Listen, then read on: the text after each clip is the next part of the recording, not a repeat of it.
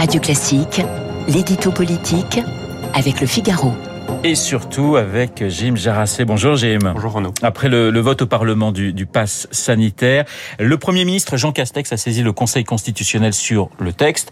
Le suspense va donc encore durer quelques jours. Et oui, ce ne sont pas encore les vacances pour les sages de la rue de Montpensier. Ils vont devoir plancher ces prochains jours sur le projet de loi sanitaire en vue d'une décision très attendue qui doit tomber le 5 août prochain.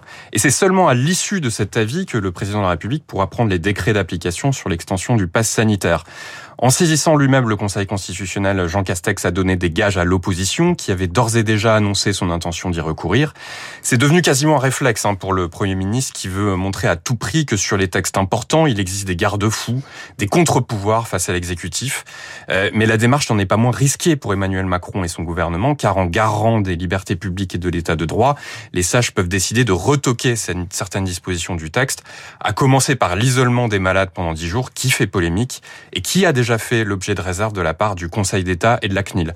Et ce serait vraiment tout un pan de la stratégie sanitaire du gouvernement qui s'effondrerait. Mais ce ne serait pas la, première fois hein, lors du, du quinquennat d'Emmanuel Macron que les sages retoquent une partie d'un texte important. Non, il y a même énormément de précédents. Prenez par exemple la fameuse loi sécurité globale qui avait été portée par euh, Gérald Darmanin.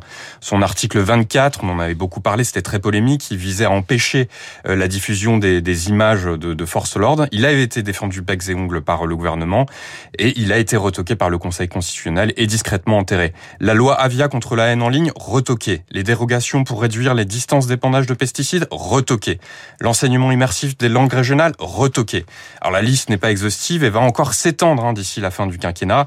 Ces prochaines semaines, le Conseil constitutionnel va devoir se prononcer sur des textes essentiels comme la loi climat ou la loi séparatisme.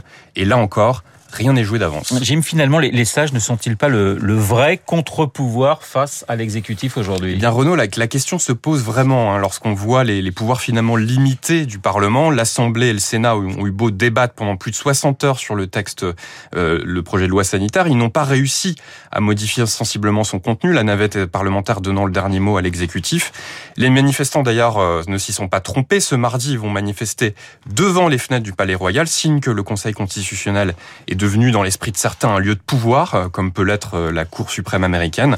Le mode de désignation très politique euh, des sages et de leur président, Laurent Fabius en ce moment, qui sont choisis par l'Élysée les deux chambres, n'y est certainement pas étranger.